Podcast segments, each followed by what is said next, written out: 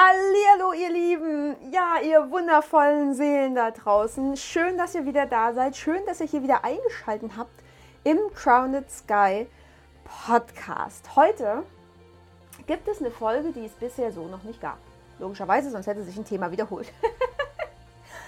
Ähm, ihr habt das ja vielleicht auf Insta oder Facebook oder wo auch immer mitbekommen, ähm, dass ich ganz schön am Ausmisten bin. Also ob das jetzt der Boden ist oder der Kleiderschrank oder was auch immer. Ähm, wir räumen ja gerade auch noch das, das Haus von meiner Omi aus und so weiter. Also es, es gibt gerade ganz schön was zu tun und da ist mir halt auch so der Gedanke gekommen, ich meine, Omi ist ja momentan äh, im Heim aber was denn von einem wirklich übrig bleibt? Ne? Warum häufen wir denn, Entschuldigung, so viel Scheiße an? Äh, weil wir denken, wir würden uns damit was Gutes tun und würden uns dadurch wertvoller machen oder irgendwas weiß ich, ne? welche äh, Bedürfnisse wir damit quasi erfüllen wollen.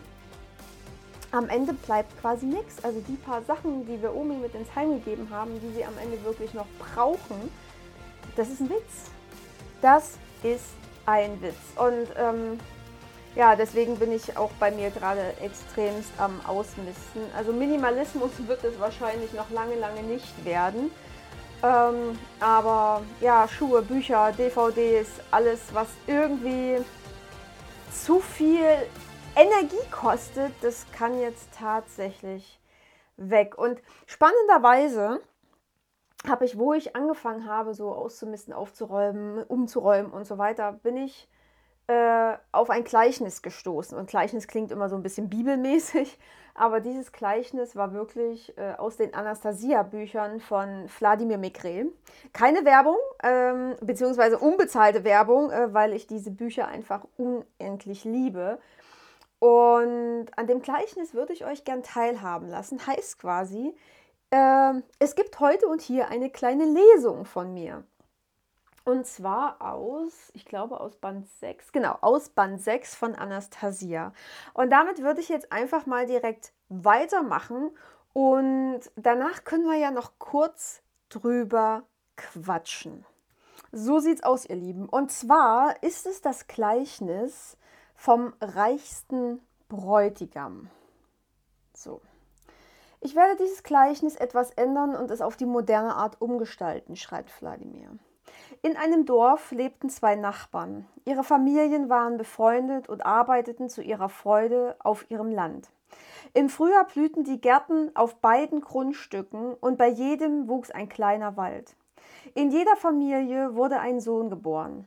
Als die Söhne der beiden befreundeten Familien herangewachsen waren, äußerten die zwei Familien an einem festlichen Tisch einmal die feste Entscheidung, ihren Söhnen alles zu übergeben. Was und wann man sehen soll, sollen jetzt unsere Söhne entscheiden, und wir beide, mein Freund, sollen weder mit Blicken noch mit Hinweisen unseren Söhnen widersprechen, sagte der eine. Einverstanden, sagte der andere, mögen unsere Söhne, wenn sie es wünschen, auch das Haus auf ihre Weise umändern. Sie werden selbst die Kleidung wählen, welches Vieh und welche Geräte sie brauchen, sollen sie entscheiden. Gut, antwortete der zweite, mögen unsere Söhne selbstständig werden und sich selbst eine würdige Braut auswählen. Für unsere Söhne, mein Freund, werden wir zusammen auf Brautschau gehen. Das war der feste Entschluss der beiden befreundeten Nachbarn. Die Ehefrauen unterstützten ihr Vorhaben und die Familien lebten unter Verwaltung ihrer erwachsenen Söhne. Aber ab diesem Zeitpunkt gestaltete sich das Leben der beiden Familien verschieden. In einer wurde der Sohn geschäftstüchtig, akzeptierte alle und daher nannte man ihn im Dorf den Ersten. In der zweiten war der Sohn nachdenklich, erschien seiner Umwelt als langsam und man nannte ihn den Zweiten. Der erste holzte den jungen Wald, den sein Vater gesetzt hatte, ab und fuhr das Holz auf den Markt. Statt eines Pferdes kaufte er einen Pkw und einen kleinen Traktor. Der Sohn des ersten Nachbarn galt als unternehmerisch. Der Unternehmer fand heraus, dass im kommenden Jahr der Preis für den Knoblauch stark ansteigen würde und damit hatte er recht. Er riss alle Anpflanzungen auf seinem Land heraus und säte auf dem Feld Knoblauch. Der Vater und die Mutter, die ja ihr Wort gegeben hatten, bemühten sich, dem Sohn nach Kräften zu helfen. Die Familie verkaufte den, Klo den Knoblauch mit großem Gewinn. Aus modernem Baumaterial ließen sie von Bauarbeitern ein großes Haus bauen. Der unternehmerische Sohn gab sich immer noch nicht zufrieden. Er rechnete von morgens bis abends, womit er im Frühjahr am vorteilhaftesten die Felder bestellte. Am Ende des Winters hatte er errechnet, dass es am profitabelsten für ihn wäre, auf dem Feld im Frühjahr Zwiebeln zu stecken. Wieder verkaufte er seine Ernte mit Gewinn und kaufte sich ein großes, schickes Auto. Einmal begegneten sich die Söhne der beiden Nachbarn auf dem Feldweg. Einer fuhr im Auto, der andere auf einer Fuhre, die eine flinke Stute zog. Der erfolgreiche Unternehmer hielt an. Und zwischen den beiden Nachbarn kam es zu folgendem Gespräch. Sie, Nachbar, ich fahre in einem schicken Auto und du bewegst dich nach wie vor in deinem Wagen fort. Ich baue ein großes Haus und du wohnst in deinem alten deines Vaters. Unsere Väter und Mütter waren immer miteinander befreundet. Ich möchte dir auch Nachbarschaftshilfe leisten. Wenn du möchtest, sage ich dir, womit es am vorteilhaftesten ist, das Feld zu bestellen. Danke, dass du mir einen Dienst erweisen willst, sagte der zweite, äh, aber ich schätze die Freiheit meiner Gedanken. Ich greife aber doch nicht die Freiheit deiner Gedanken an. Ich will dir nur aufrichtig helfen. Danke auch für deine Aufrichtigkeit, lieber Nachbar. Das Leblose hindert am freien Denken, zum Beispiel das Auto, in dem du sitzt. Wie kann das Auto dich daran hindern? Deinen Wagen kann es leicht überholen und bis du zur Stadt gefahren bist, habe ich meine Angelegenheiten schon erledigt. Alles dank des Autos. Ja, dein Auto kann meinen Wagen natürlich überholen, aber du sitzt hinter dem Lenkrad und musst es ständig festhalten und ständig schalten und die ganze Zeit auf die Anzeigen auf dem Wagen und auf dem Weg achten. Mein Pferdchen läuft langsamer als ein Auto, aber ich brauche dabei nichts zu tun. Den Gedanken dafür nicht auf die Bewegung ablenken. Ich kann einschlafen, das Pferd kennt den Weg nach Hause selbst. Du sagtest, es gibt Schwierigkeiten mit dem Benzin, das Pferd findet sein Futter selbst auf der Weide. Und sag mir, wohin hast du es denn eigentlich so eilig mit deinem Auto? Ich will Ersatzteile auf Vorrat kaufen. Ich weiß, was an meinem Auto bald kaputt gehen kann. Dann hast du die Technik richtig erkannt, dass du dir sogar zukünftige Pannen genau vorstellen kannst? Ja, das habe ich. Ich habe auf speziellen Kursen drei Jahre lang Technik studiert. Erinnerst du dich, dass ich dich auch dazu mitnehmen wollte? Du hast drei Jahre lang deinen Gedanken dieser Technik geopfert. Jener, die zerbricht, die alt wird. Dein Pferd wird auch älter und stirbt. Ja, natürlich wird es älter, aber vorher bringt es noch ein Fohlen zur Welt. Es wird heranwachsen und ich werde darauf reiten. Das Lebendige dient dem Menschen ewig. Das Tote verkürzt nur sein Lebensalter. Über deine Ansichten lacht das ganze Dorf. Mich halten alle für erfolgreich, für reich und dich für einen, der nur auf Kosten des von seinem Vater erworbenen lebt. Auf dem Grundstück deines Vaters hast du die Arten der Bäume und Sträucher kein bisschen gewechselt. Aber ich liebe es so. Ich habe versucht, ihre Vorbestimmungen, ihre gegenseitigen Beziehungen zu verstehen. Jene, die verkümmern wollten, habe ich mit einem Blick und einer Berührung ermuntert. Jetzt blüht alles einträchtig im Frühling, von ganz allein, ohne dass man etwas dafür tun muss. Es kann den Sommer kaum erwarten, um im Herbst seine Früchte anzubieten. Du bist wirklich ein seltsamer Kauz, seufzt der Unternehmer. Läufst herum, bewunderst dein Anwesen, den Garten und die Blumen. Damit also gibst du deinen Gedanken Freiheit? Ja. Wozu brauchst du denn freie Gedanken? Was gibt dir die Freiheit des Gedankens? Um alle großen Werke zu erkennen, um glücklich zu sein und um dir zu helfen. Mir? Da bildest du dir aber viel ein. Ich kann mir das schönste Mädchen im Dorf zur Frau nehmen, jede würde mich nehmen. Alle wollen reich sein, in einem großzügigen Haus leben und in meinem Auto fahren. Reich sein heißt nicht, dass man glücklich ist. Und arm sein? Auch arm sein ist nicht gut. Nicht arm, nicht reich, ja wie denn dann? Wohlstand brauchen alle. Genügsamkeit ist auch gut. Sich des Geschehens ringsrum bewusst sein, denn das Glück kommt zu den Menschen nicht plötzlich. Der Unternehmer grinste und fuhr schnell davon. Ein Jahr später trafen sich die benachbarten Väter zu einer Beratung. Sie waren der Meinung, dass es an der Zeit wäre, für ihre Söhne eine Braut zu freien. Als sie sie fragten, wen von den Mädchen im Dorf sie zur Frau nehmen würden, antwortete der Unternehmer seinem Vater Die Tochter des Dorfältesten gefällt mir, Vater, sie will ich zur Frau nehmen. Ich sehe, mein Sohn, du bist ein Prachtkerl. Die Tochter des Dorfältesten ist im ganzen Umkreis die schönste.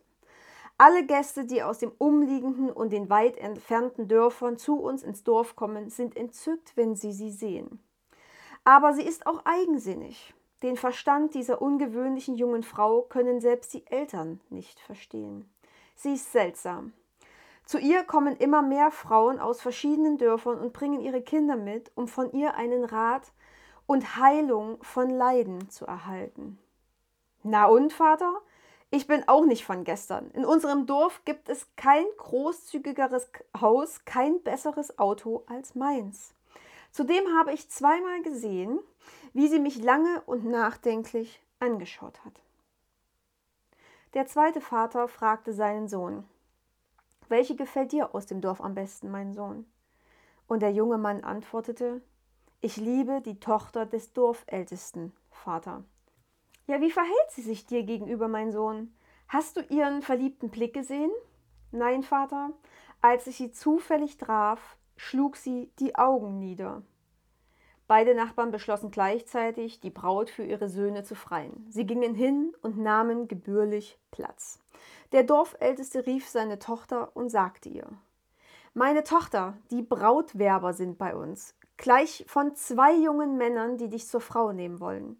Wir haben gemeinsam beschlossen, dass du von den beiden den Auserwählten bestimmst.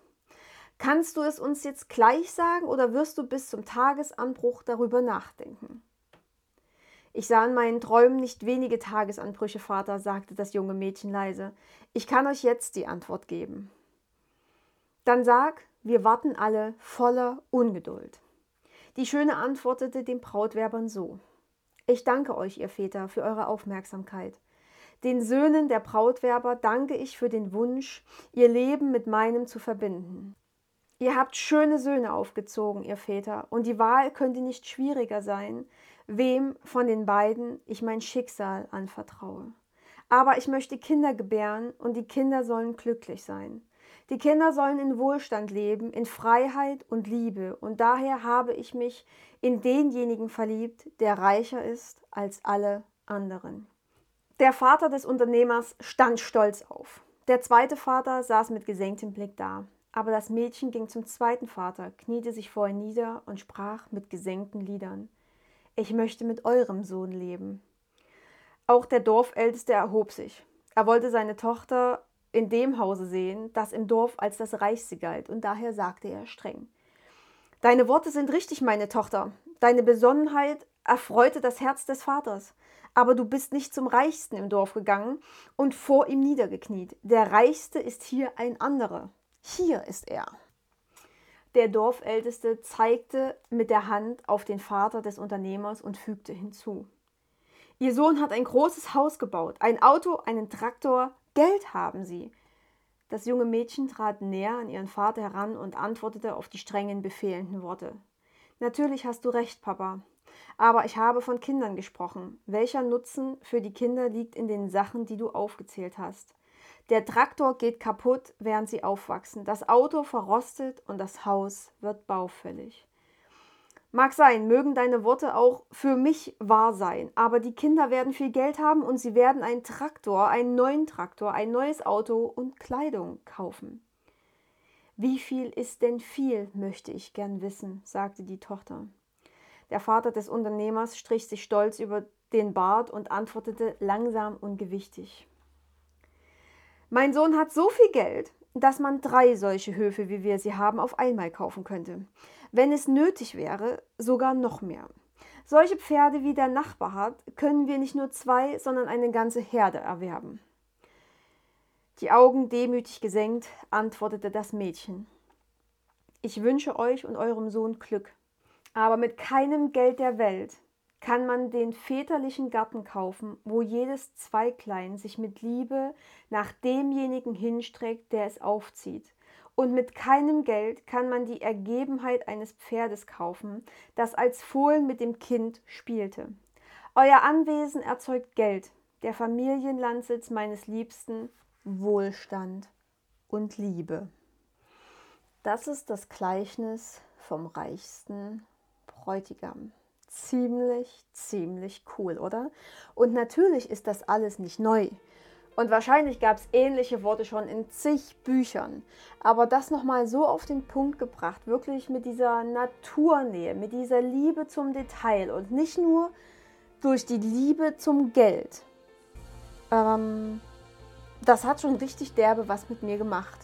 Weil ähm, auch ich wurde im Geldglauben erzogen, das muss ich ganz äh, ehrlich gestehen. Ähm, zu Uni-Zeiten, wo ich studiert habe, hat mein Dad mir tatsächlich mal äh, an den Kopf geknallt, ähm, was ich denn mit Liebe wollte, wenn er mir doch mein Studium bezahlt. Weil ich ihm quasi äh, einmal vorgeworfen habe, dass er mir quasi noch nie gesagt hat, dass er mich lieb hat. Und darauf kam diese Antwort. Und deswegen hat mich dieses Gleichnis nicht nur sehr getroffen, sondern auch richtig, richtig fasziniert. Ich finde es mega, mega cool. Und ähm, das ist, glaube ich, auch nochmal so die, ja, die, der Ansporn, der Anreiz, der Antrieb, ähm, mich von vielen, vielen materiellen Dingen zu lösen, die ich in den letzten ja, Monaten, Jahren, Jahrzehnten angesammelt habe. Weil es ist einfach nicht wichtig. Es ist einfach nicht wichtig, wie viele, keine Ahnung, Handtaschen, Schuhe oder was weiß ich nicht alles habe, ähm, sondern es geht darum, was ich in meinem Herzen trage, äh, was ich in die Welt bringe. Und ähm, da geht es auch gar nicht darum, dass Geld jetzt scheiße ist. Überhaupt nicht. Ähm, kein Geld zu haben ist tatsächlich sehr, sehr egoistisch. Denn wo haben wir denn das Geld momentan? Das Geld haben wir in den Händen von ziemlich vielen falschen, sage ich mal, Menschen, die mehr oder minder mit Geld, was ja nur Energie ist, viel Scheiße bauen und wir deswegen denken, Geld wäre scheiße. Nein, wenn Geld in den richtigen Händen, wäre, könnten wir mit Geld so viel geile, coole Sachen tun. Wir könnten die komplette Welt verändern, wenn wir es denn wollten. Ja, ähm, das quasi mal zu diesem Gleichnis. Und vielleicht fällt dir ja auch äh, zu der Geschichte eine Geschichte aus deinem Leben ein. Vielleicht kannst du aus der Geschichte richtig, richtig gut was rausziehen. Vielleicht spornt dich die Geschichte auch an, äh, Sachen quasi einfach zu Kleiderkreisel zu, also zu Winte zu stellen oder zu eBay oder ja, was hast du schon erlebt? Wo haben sich vielleicht auch Menschen gegen dich entschieden, weil du vielleicht, keine Ahnung, nicht so angesehen und nicht so reich und keine Ahnung was warst? Ich meine, bei mir war es in der Schule immer noch so, ich habe da eher so zu denen gehört, die halt alles hatten. Ja, aber wie ging es den anderen, oder? Damals habe ich das überhaupt noch nicht so gesehen, aber wenn, wenn wirklich ein Pullover oder ein, damals waren Buffalos, also hier diese Plateau-Turnschuhe so extrem in.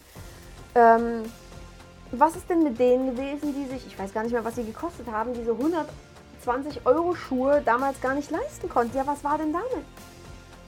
Und damals hatte man diesen Blick ja auch noch gar nicht. Aber vielleicht fällt euch auch eine Geschichte ein, wo ihr Menschen verurteilt habt, die vielleicht nicht so viel hatten und ihr dachtet, ja mein Gott, ne? Was für ein Loser sind es nicht. Es sind keine Loser, nur weil sie anders aussehen, vielleicht nicht so viel Geld haben oder, oder, oder. Krasser Scheiß. Also guckt mal, was diese Geschichte mit euch macht oder auch auf welchen Parametern ihr eure Entscheidungen trefft. Ziemlich cool, oder? Da mal genauer hinzugucken und zu sehen, ey, scheiße, was habe ich eigentlich gemacht oder wie habe ich bisher über Menschen gedacht oder hergezogen, gelästert, wie auch immer. Oder vielleicht gibt es ja auch was, was ihr jetzt verändern wollt. Was, was wollt ihr in eurem Leben wirklich äh, switchen? Ja, oder ne, wofür würdet ihr Geld nutzen? Auch ganz spannend. Was würdet ihr in der Welt verändern?